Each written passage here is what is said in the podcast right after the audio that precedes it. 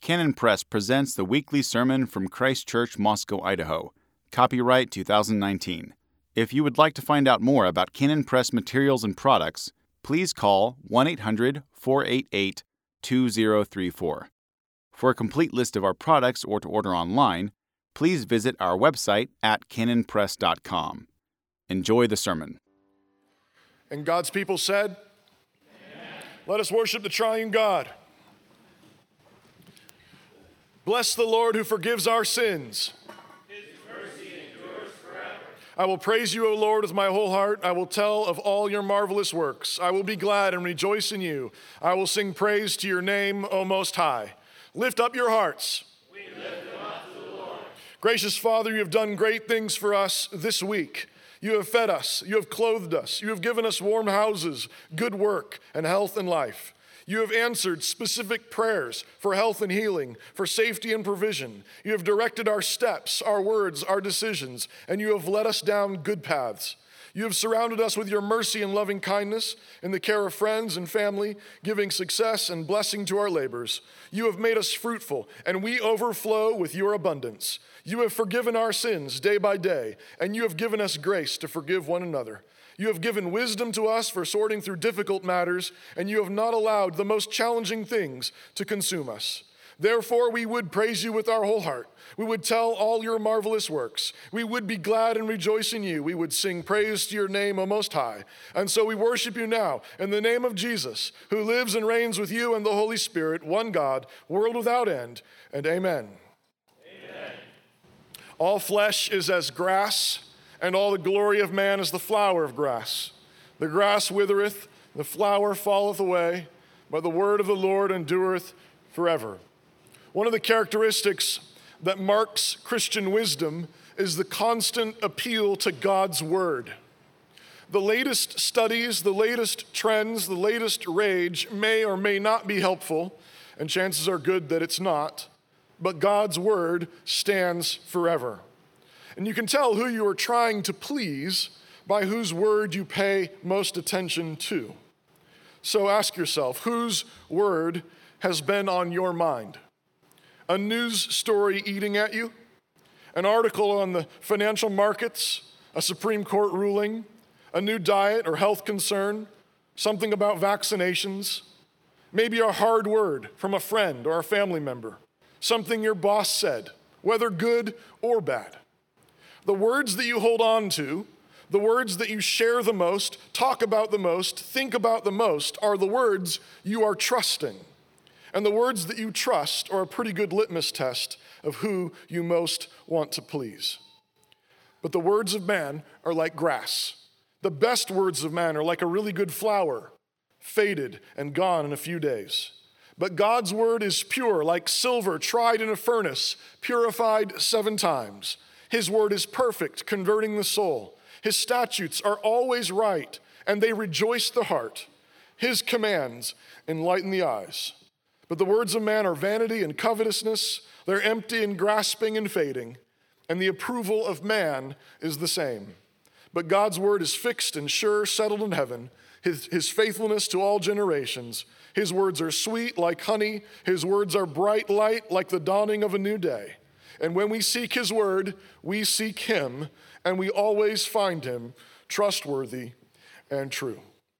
So, as we prepare to confess our sins together, let us sing Out of the Depths of Sadness, found on page 168. Amen. So, as you're able, please kneel as we confess our sins together.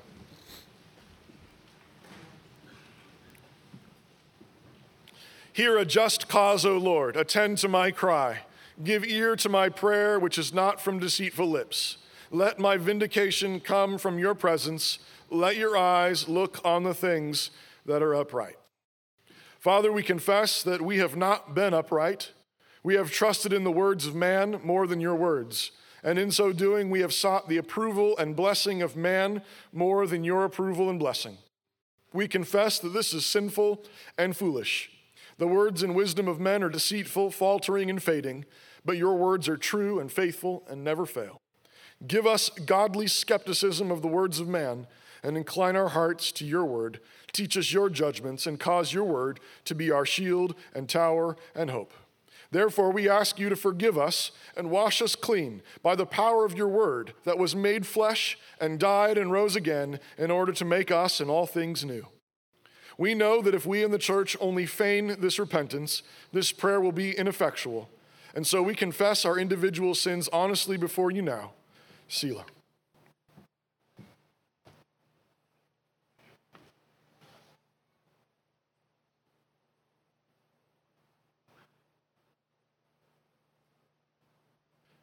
We ask all this in the strong name of Jesus, and amen. amen. Please rise for the assurance of pardon.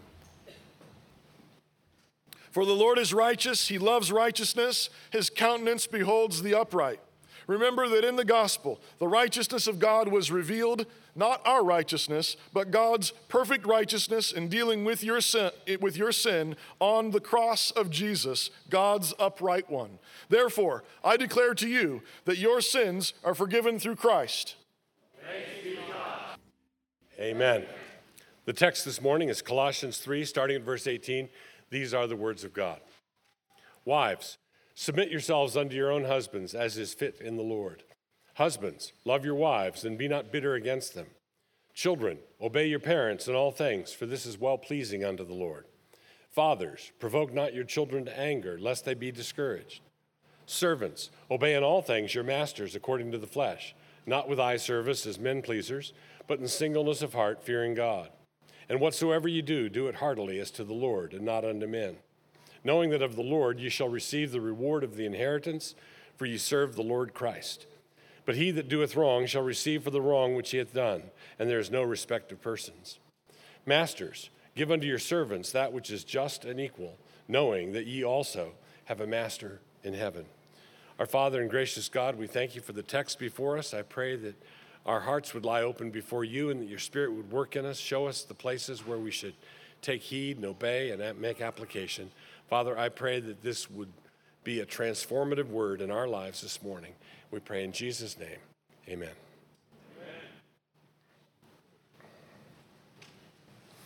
So, as we continue through the book of Colossians, we have come to a section where Paul turns his attention to the social relations that uh, the Colossian uh, the Colossian saints found themselves in. He addresses wives, he addresses husbands, he addresses children, he addresses fathers, he addresses slaves, and he addresses masters.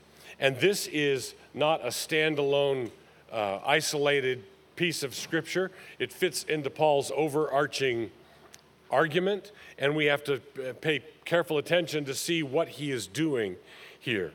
After someone has called on the Lord, after they've been baptized, that person blinks looks around, and one of the things he sees is all the same people. The same old world. The sun still rises in the east. He goes home to the same place. He still has the same shirts hanging in his closet. All he sees is the same world. He's forgiven, which is exhilarating, and he's in fellowship with God, which is a novelty to him. But when he goes back to work on the following Monday, he runs into all the same people.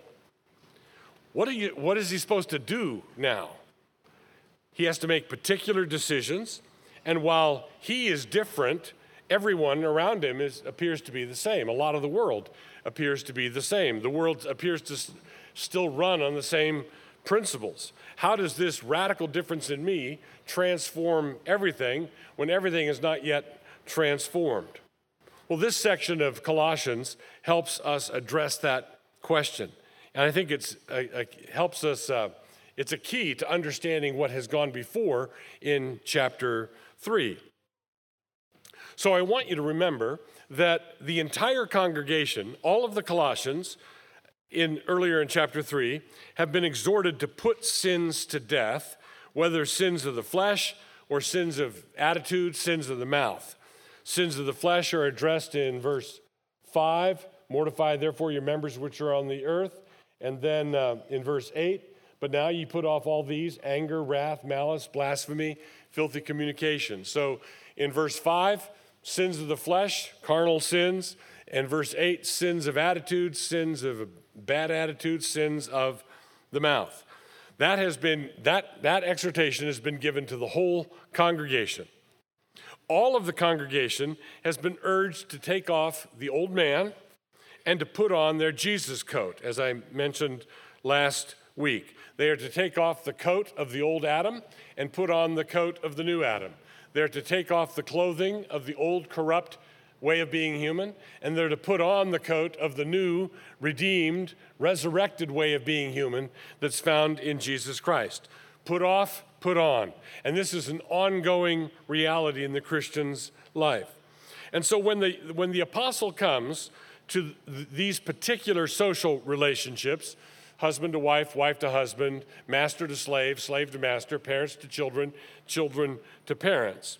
When he comes to these particular social relations, he's assuming that everyone he is talking to is behaving as a Christian already. This means a godly Christian man can now do what Paul tells husbands to do, the same with wives, and so on. Without true piety toward God, nothing else in the world is going to work along biblical lines. Another way of saying this is it takes a good Christian to make a good husband. It takes a good Christian to make a good wife. It takes a good Christian to make a good child. It takes a good Christian to make a good parent. You can't say, well, I, I, I want to skip over that doctrinal stuff. I want to skip over that theological stuff. I want to get to the practical stuff. What is a wife supposed to do? What is a husband supposed to do? Well, guaranteed, if you go straight to the practical stuff, you're going to misapply absolutely everything. You're going to have it upside down and backwards. And then it's not going to work. And then you're going to blame God, right? It doesn't work that way. You have to do the things in the in the way God says to do them. You have to do them in the order God says to do them. You have to honor him in all of this. Now, that means what, what Paul tells all the Colossians to do in chapter 3 is the governing environment of everything that he's saying, in particular, here. Wives are told to be submissive to their husbands, which is proper in the Lord. Also, note it says to their own husbands. This is not a requirement that women submit to men. It's a requirement that wives submit to their own husbands. And the corollary of that is that that means wives do not submit to men generally. You submit to your own husband. That's a buffer, that's a protection. Wives are to be submissive to their own husbands, which is proper in the Lord. Verse 18. In the original Greek, it may surprise you to learn the word for submit means submit. Husbands are told to love their wives, and it may surprise you to learn that love is love. Husbands, love your wives. And then it says not to be bitter or resentful against them. Verse 19. Don't be bitter or resentful against them. This is a principle we've appealed to before, but when God tells us, when God singles out a particular type of person and says, now you, don't do that, it's because there will be a temptation to do that. So God doesn't, uh, uh, when God says, beware of the cliff, when God puts up a sign that says, beware of the cliff, that's because there's a cliff there. When it says, husbands, don't be resentful or bitter against your wives, it's because husbands will want to do that. Husbands will have a tendency to be bitter or resentful against their wives. Paul says not to. Children, and and by here I, I, I believe he's referring to dependent children, the reason for that in a minute. Children, meaning dependent children, are to be obedient to their parents in everything which pleases the Lord. Verse 20. Now, the reason I take this as dependent children is in Mark chapter 7, uh, when Jesus is talking about how uh, the Jews had set, a, set aside the word of God for the sake of their tradition. He says, The Bible says, honor your father and mother, but you say, whatever I dedicate as Corban to the temple, I don't have to give to my parents. Now, what Jesus is doing there is he's talking about grown children. Grown children are to honor their father and mother, and they're to do it financially. Grown children honor their father and mother financially. Dependent children honor their father and mother through obedience, but all children honor their father and mother.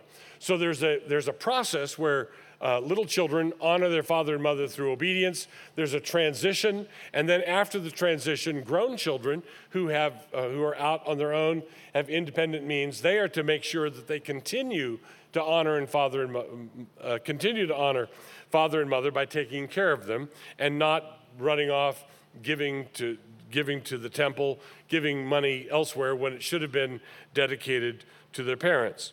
There's also, incidentally, this is not in the text, but there's a transition between those two. There are children who are dependent, and there are children who are uh, grown. And then there's that college agey period, right? Where you're out on your own, you look like an adult, um, and people think you're an adult on the street, but then you're not quite fully self sufficient yet. And we have a natural human tendency, and this is something, this is a bad, this is a bad habit that is going to be, we're going to see this throughout this whole message. We want to, we want to assume the prerogatives of our position first instead of the responsibilities of our position. Whatever position you aspire to, you should aspire to it. If you're aspiring to it biblically, you should aspire to any position by aspiring to the responsibilities of it first, the prerogatives of it second. So let's say, illustrate this. Let's say a 17 year old um, child comes to mom and dad and says, Mom, Dad, I just turned 17, and I was thinking about maybe changing some of the things we have around the house here. What are mom and dad bracing for? They're bracing for a, a request to increase the allowance. They're, brace, they're asking, he's going to ask for an extension of curfew. He's going to ask to be able, allowed to come in later, hang out, because he's 17 now. What would happen if the son said, uh, Mom, Dad, I'm 17. I think I really ought to be picking up more of the insurance payments on the car? They, Mom would rush, my poor baby, feel, feel his forehead. What? Because nobody asks to assume the responsibilities first, right? But the interesting thing is, if you assumed responsibilities first, your parents would be much more likely to want to grant the privileges. When you're grasping after privilege, what, privileges, what do they want to do? They want to give you not a single solitary one of them. That's what they want. Why? Because you're still acting like a child. You're still acting me, me, me. I want, I want what's coming to me first. What, what you do is you, you seek the responsibilities first, and the privileges will come as they may.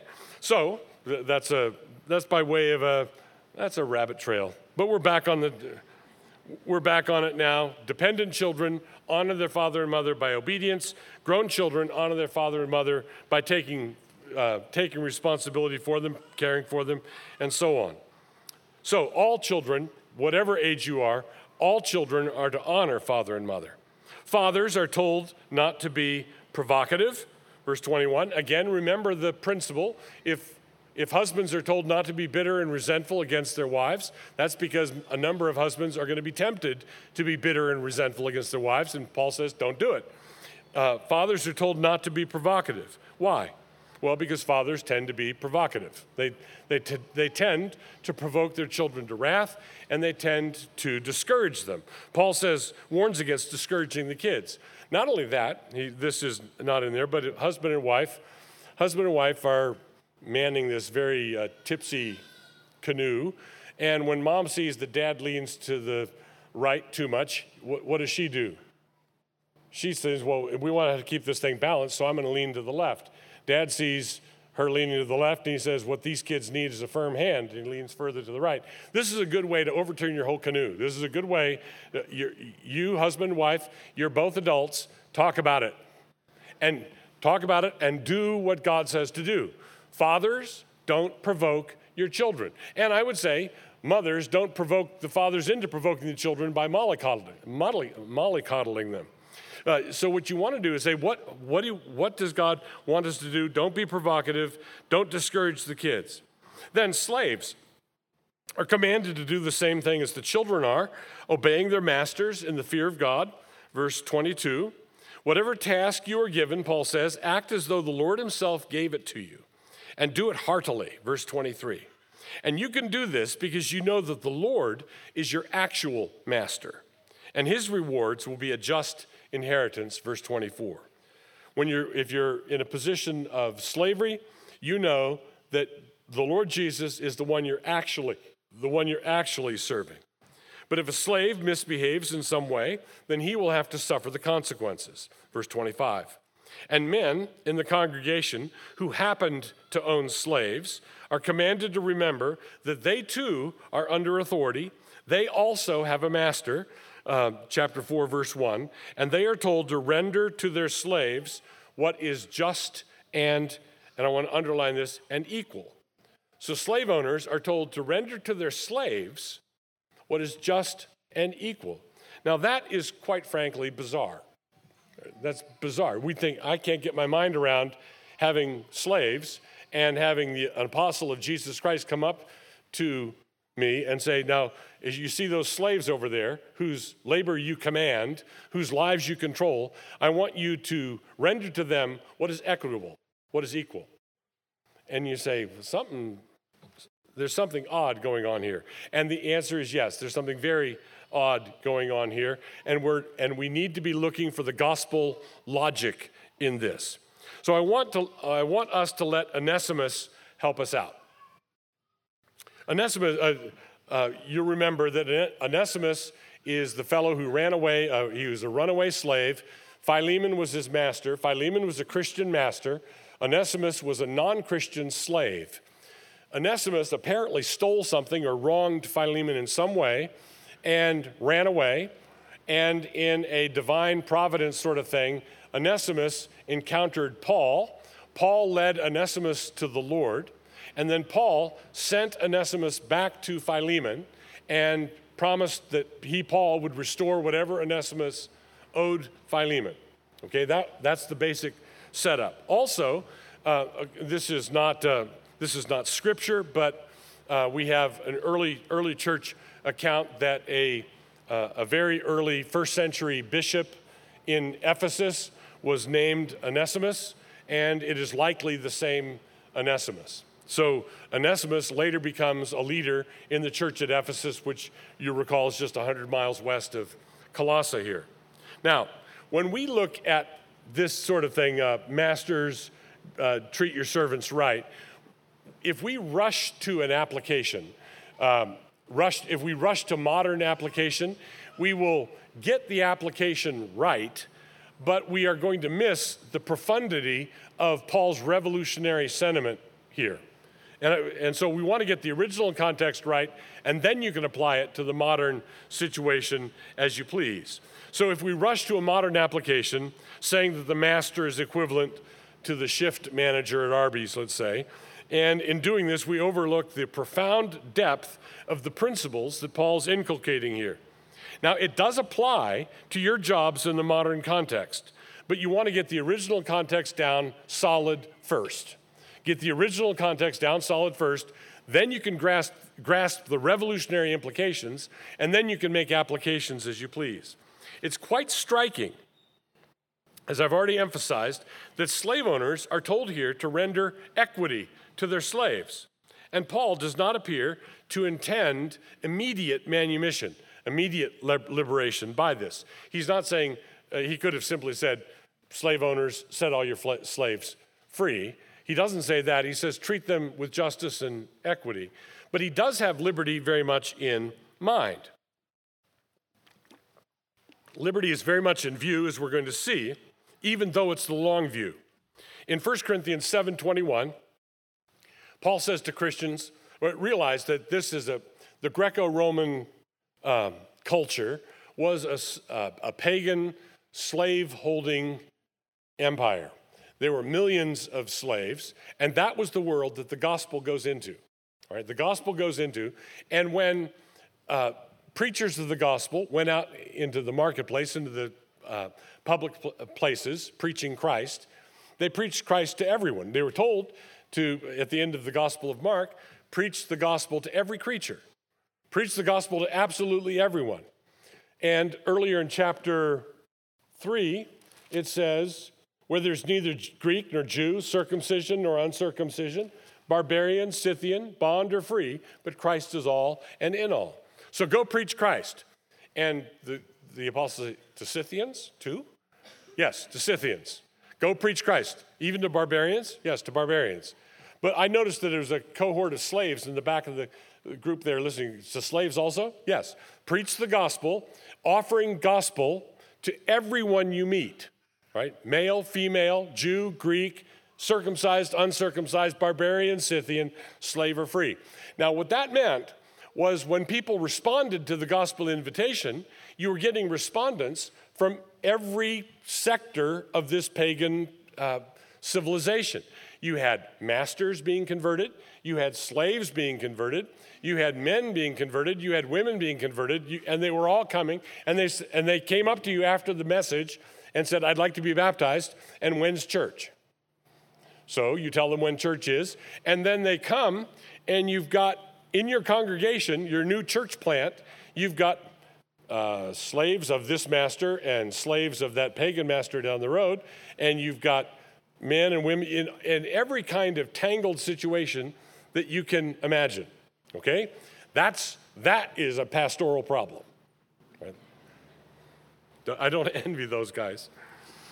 So, the owners, the owners are told to render equity to their slaves. And Paul doesn't have immediate manumission in mind, but he does have uh, liberty in mind. In 1 Corinthians 7 uh, 21, it says, if you're, a, if you're a slave, if you were a slave when Christ called you, Paul says, don't worry about it. If you're a slave when Christ called you, don't worry about it. But he says there very clearly, but if you have an opportunity for freedom, take it. If you have an opportunity for freedom, take it. What Paul is doing is liberating slaves by means of the logic. He's not just liberating this slave and that slave, he's liberating an enslaved civilization. This is a, this is a pagan civilization.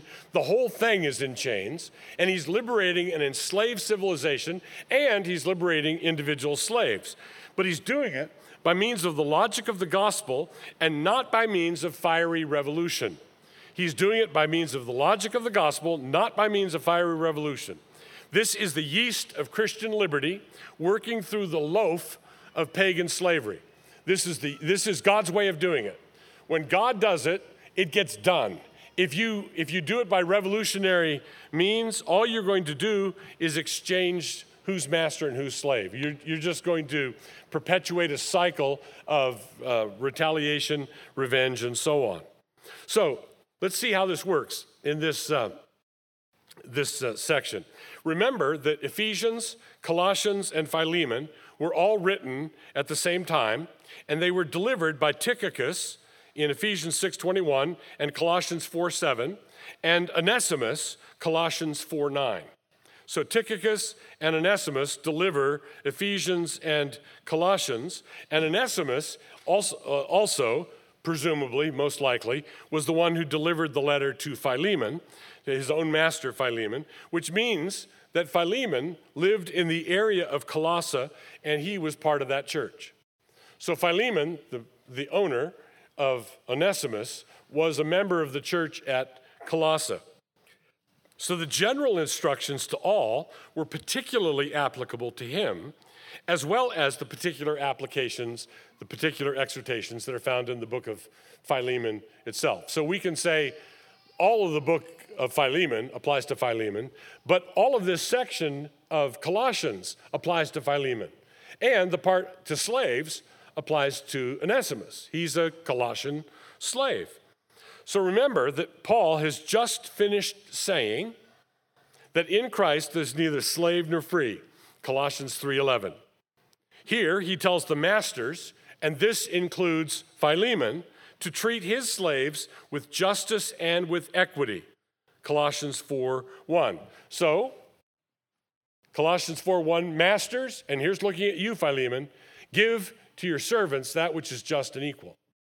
Philemon, I want you to pay attention to this. So, at the end of this letter, and this is how Paul does it, at the end of this letter, Paul commends Onesimus as a faithful and beloved brother. Colossians 4 9. He's a brother. Receive him as a brother. If you, uh, it says, with Onesimus, a faithful and beloved brother, who is one of you. They shall make known unto you all things which are done here. So Paul is saying, I want you to receive Onesimus with open arms as a faithful and a beloved brother, as a member of your congregation. And he does the same thing to Philemon in that letter, urging Philemon to receive him as more than a slave, but also as a beloved brother. Not a serf, not a peon, not a chattel piece of property, but as a brother. Okay? And, he, and Paul, as much as asks for the freedom of Onesimus in the 13th verse of Philemon, but he makes a point of saying that it really is up to Philemon. He wants Philemon to set Onesimus free, but he wants him to do it as an act of love, not as an act that is coerced from him, that is extorted from him by apostolic pressure. Now, there is some, uh, Paul applies some godly pressure in Philemon. He says, I'll pay back anything Onesimus owes you, not to remind you that you owe your own life to me, but I'll just, that goes without saying, Philemon.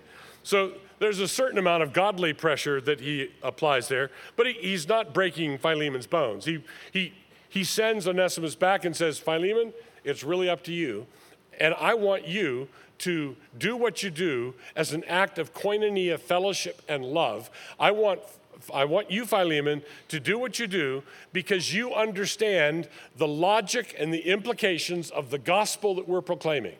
I want you to get it. I don't want, I don't want to come down uh, from a new Mount Sinai saying, okay, that's it for the slaveholding. I want you to understand why there's no more slave. I, I, want you to understand why we're eradicating slavery and what's the position, what is the uh, principle underneath it. So, under, in addition, if Onesimus, Onesimus had pilfered anything, Paul said that he would pay it back. To bring it down to the short form, to break everything down to the short form, love can dissolve the chains of slavery. Envy, malice, and hatred can only replace one set of chains with another. Envy, malice, and hatred Man's wisdom, secular wisdom, can only change who's the master and who's the slave. It cannot eradicate slavery because people who are enslaved to their sins are going to be slaves somehow or other. People who are, people who are enslaved to their sins are going to uh, sell themselves into slavery, whether it's debt slavery or criminal uh, misbehavior, and they get themselves locked up. They're going to be enslaved. Slavery is the, nece- is the necessary product, the necessary end product of unbelief. So, envy, malice, and hatred can only replace one set of chains with another. Koinonia love dissolves slavery. It eradicates slavery, and it really deals with it. And it, and it deals with it by masters remembering that their slaves, their, their slaves are brothers, dear brothers, faithful brothers. Now, you can't introduce that into the equation without it transforming the nature of it. Uh, and one, let me give you another example of it going the other way. In 1 Timothy uh, 6, let as many, 6 1, let as many servants as are under the yoke count their own masters worthy of all honor, that the name of God and his doctrine be not blasphemed. And they that have believing masters, let them not despise them, because they are brethren there it is again. Brethren. Philemon, treat Onesimus as a brother. But this goes the other way too. Onesimus, you must treat Philemon as an honored brother. Right, that's, that's the, this is gospel logic, and there's no way that this is going to be done apart from a work of the Holy Spirit. The Holy Spirit has to move, and when the Holy Spirit is moving in this way, you are, you are seeing a transformation of human social relationships. Now, here's the deal the way God made the world, the world as created is hierarchical. The world as created is hierarchical. It's not an egalitarian paradise. You have, uh, of, co- of, course, the sovereignty of God. We are monarchists. Uh, Christ is king. But we also have uh, cherubim, seraphim, angels, archangels, uh, there's a glorious hierarchy all the way up, and then man is given dominion on earth, um, get given dominion over all the animals. There's a hierarchical relationship and a hierarchy of husband over wife. All of the, there's a hierarchy. So the world as created is hierarchical, but the world as created is also broken. It's also busted. It's also in rebellion. So you have the world that's a hierarchical world which is in rebellion, which means that whenever people are in positions of power and authority, whenever they find themselves on that hierarchical ladder, they want to minimize the authority that's above them and they want to maximize the authority that's below them. That's, that's just a variation on seeking the privileges first and the responsibilities second. It's the same attitude. So, what happens is you have this hierarchical world in rebellion, and there are all kinds of terrible abuses civil magistrates abusing their subjects, husbands abusing their wives, parents abusing their children, people abusing their position, masters abusing slaves, and so on.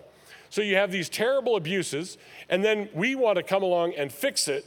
And we want to fix it without reference to Christ, without reference to the gospel.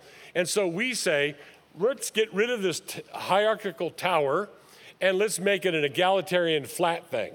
Let's make everybody equal, right? Let's make everybody equal.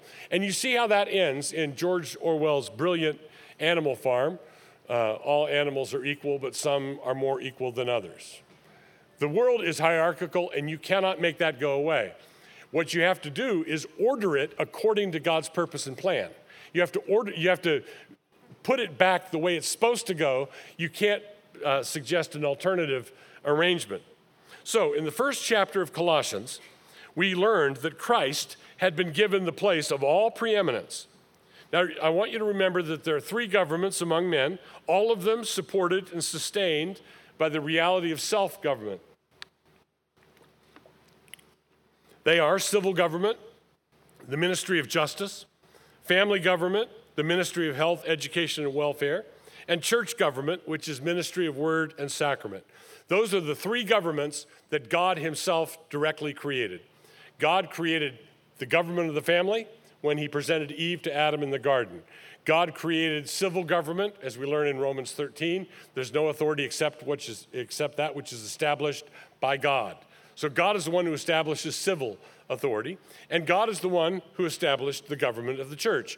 Jesus ascended into heaven, and he gave gifts to men apostles, prophets, evangelists, pastors, and teachers. So the government of the church, the government in the civil realm, and the government of the family are all directly created by God. And we bring sin into it, and what we do is we mess all of those governments up. And you have people in charge, whether it's priests in charge of a tyrannical religion, or it's despots in charge of a tyrannical state, or patriarchs in charge of a tyrannical family, we mess it up with our sin.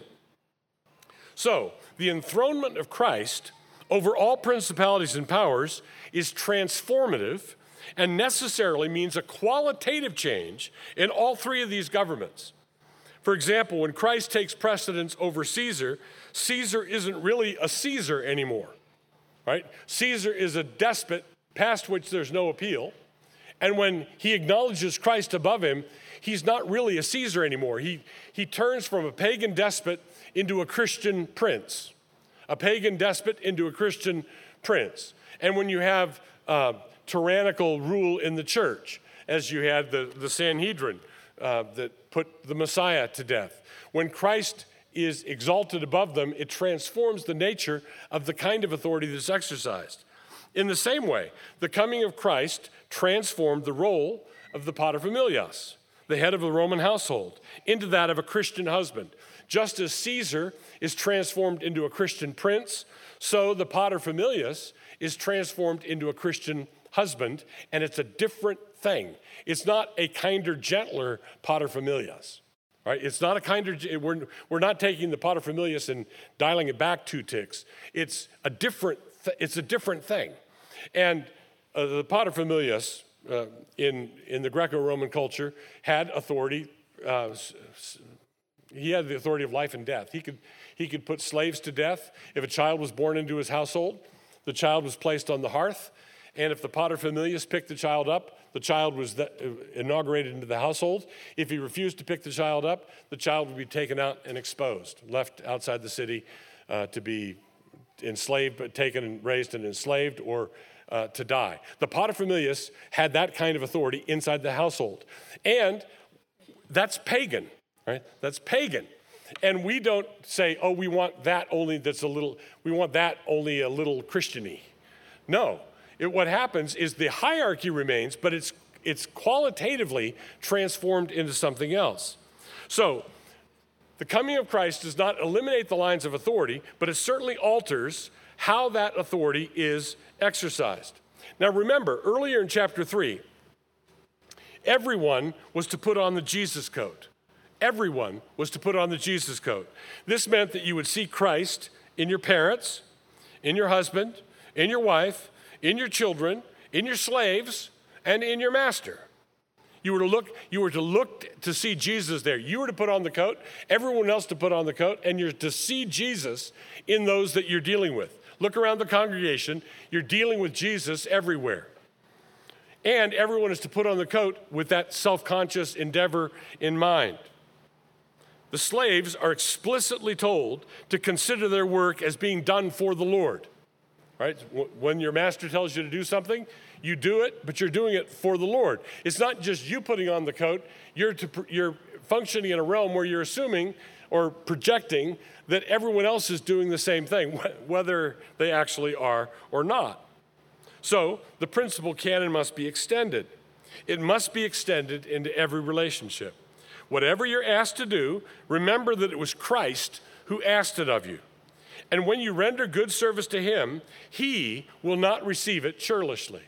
You might say, well, my, my boss is a tyrant. If I, if I just do cheerfully what he says, he's going to say, good, they, I finally got through to him, and he's going to, he's going to derive all the wrong life lessons from this if I obey him cheerfully.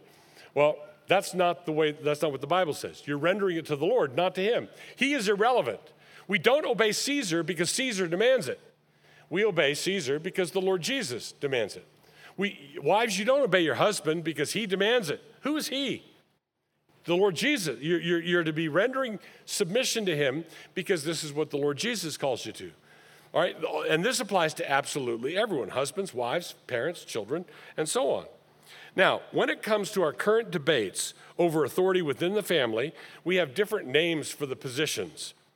There's egalitarianism, there's soft complementarianism, there's hard complementarianism, there's soft patriarchy, there's hard patriarchy, and then there's areas of overlap between them all. Not surprisingly, in a world full of sin, each one of these terms is objectionable. Right? We, shouldn't be, we shouldn't be looking at these terms by themselves and then trying to adjust hard and soft uh, measurements to them. Remember this what, what the Bible teaches directly Husbands, you are the head of the wife, you are the head of your wife.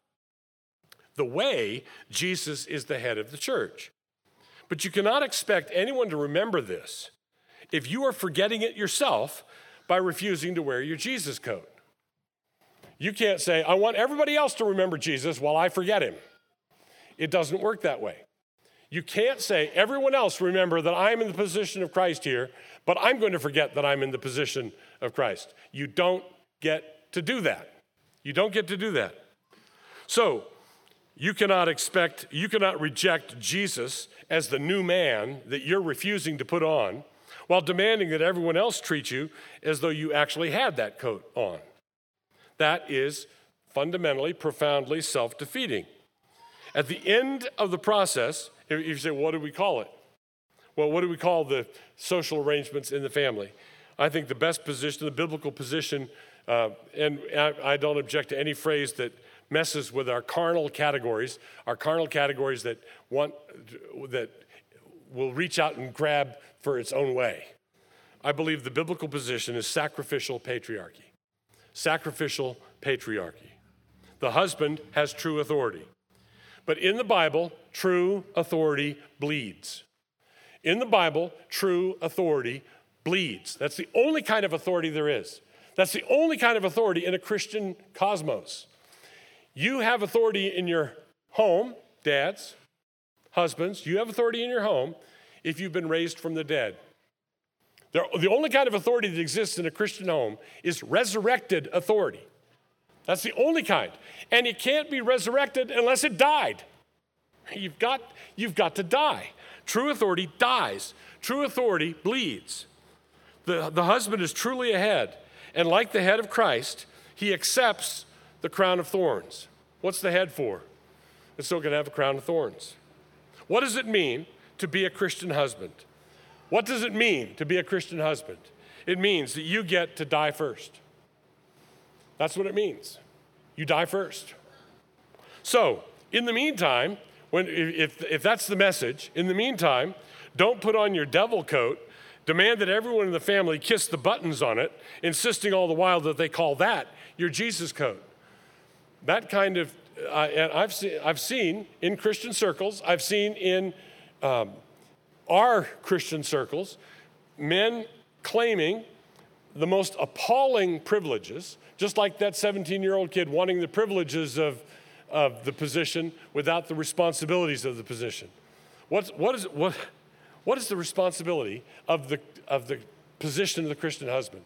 Husbands, love your wives, it says in Ephesians. Husbands, love your wives as Christ loved the church and gave himself up for her. Well, so what's the responsibility? If you want to grow into the position of a husband with true authority, you should reach for the responsibility first, right? Not the privilege. Re- reach for the responsibility first. And what's that responsibility? Dying. That's what it is. Father, can I die in my marriage? Can I die in my household? How can I die? Because I want to exercise true authority, and the only authority that exists in a Christian family is resurrected authority, and you can't raise it unless it's mortified, unless it's crucified. So, don't pretend, don't be saying, oh, here's, here's the verse, wives submit to your husbands, can't you read, what's your problem? That, yeah, she's not the only one who can't read. There's other verses in front and back of it. There, there's the whole book there.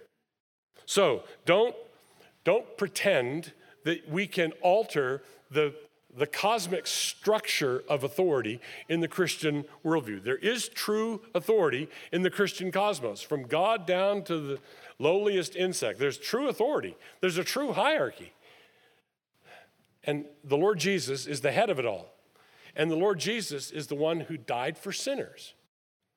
That's, that, that's it. We're Christians, we're not pagans, we're, we don't belong to some power religion. The world really is hierarchical but the world is truly broken. This means that men who want to maintain their positions of authority through straight right handed authority are missing the mark. It also, I should also mention, that women in rebellion do the same thing. They want to run the show through a straight right handed power also. Carnal authority always wants its own way if you're not obeying Christ, if you're not following Christ, if you're not obeying his word, then the masculinists want to snap their fingers and you know get their dinner now and get where's my slippers and where's my pipe. That's that's the masculinist demand, demand, demand, demand. And then if you say, oh, we don't, that's that, that was bad, that was um, misogynist, that was we reject all that. We've we've uh, we come a long way, baby, and you do the feminist thing. then you have women running the show. And it turns out women are sinners too, and they're every bit as bad as the men are. Right? Men and women are both sinners. And that's why men and women have to both die. Men and, and they die in different ways. They surrender different things, they give up different things. But women in rebellion do the same thing that the men do.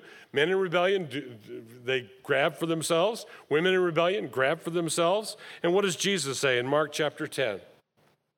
Mark chapter 10, verse 42. And Jesus called them to him and said, said to them, You know that those who are considered rulers of the Gentiles lord it over them, and their great ones exercise authority over them.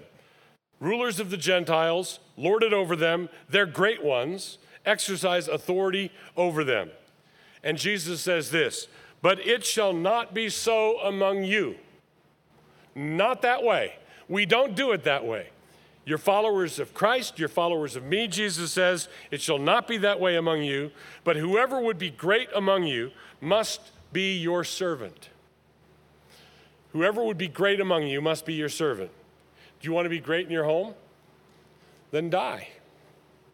Do you want to grow? Do you, do you want God to promote you in the world? Then die. Sacrifice, serve, give away. This is God's method. God want, and this is, this is how God can trust, entrust us with power. The only way, uh, there is, there's only, when we're dealing with selfishness and self aggrandizement and me first, me first, me first, there's only one detox center that deals with all of that. And that's the detox center of the grave. You have to, you have to go down. You have to be buried for three, three days and three nights. That's, Jesus says, it's not going to be that way. Uh, whoever wants to be great among you, I can trust you with, I can entrust you with authority because you died. And the authority that you have is resurrected authority. It shall not be so among you, but whoever would be great among you must be your servant. So this is more than servant leadership. Servant leadership is sometimes just code word for the soft complementarianism. Not, we're not talking about servant leadership. It's not that weak. It's like Christ, which makes it servant lordship. It's servant lordship. Husbands, you really do have authority. You really do have authority. And you, you could have a lot more authority than you do if you would be willing to die more than you are right? You need to die more than you're willing to die. You need to surrender it. And, and this is a principle, of course, that you make all the necessary adjustments. Parents, husbands, and wives do the same thing with their children. They die for their children. Children are growing up learning to imitate those who die for others, those who lay down their lives for others. Jesus said, If anyone wants to follow me, let him take up his cross daily and follow me. This is the way of the cross. This is the way of Christ. This is the way God promotes sinners in a world full of sin. And it's the only safe way to promote a sinner in a world full of sin. The only way you can promote a sinner safe, with any kind of safety is if that sinner is dead and gone and raised to life again. And that's, that's what the church is. The church is a nursery of instructing people on how to get adjusted to their new resurrection life. Their new resurrection life as it plays out as, as, as you're a child in a, in a family. How does it, what does it look like? Is your, if you're a husband in a family, what does it look like here? What does it look like if I'm a wife? What does it look like if I'm a slave? What does it look like if I'm an employee and I don't have other options? What, what does it look like? It looks like following Christ and following the way of the cross. Our Father and God, we thank you for your kindness. We thank you for your word. We thank you for the way that you've shown to us. And we pray that your Spirit would be working in our midst, teaching us what this all means. Father, we praise you and we thank you that you have sent your Son, Jesus, into this world to remake us and all things. Father, we thank you that as part of this, you have made a way for us to surrender all that we are, to lay our lives down, so that you might raise us back up. So we want to do that now, even as we offer our tithes and offerings to you. We want to do so as tokens of our surrender. And we ask that as we do this, you would raise us up and establish us. We ask this in Jesus' name. Amen. It's not possible for us to get the full impact of what God has determined to do for us in our salvation. We have some inkling that our sins are forgiven, that Jesus died and rose again to make us new to give us eternal life. But in many ways, we're like little kids growing up in Oklahoma being told about Hawaii. We hear these words and associate them with really happy things, but we hardly know what the words mean. One of the phrases that the New Testament uses very frequently to describe our salvation in an attempt to let it all sink in is the phrase, in Christ. So here are these several passages and hear that phrase in Christ and marinate a little bit in what this means. Therefore, if any man be in Christ, he is a new creature. Old things are passed away, behold, all things are become new.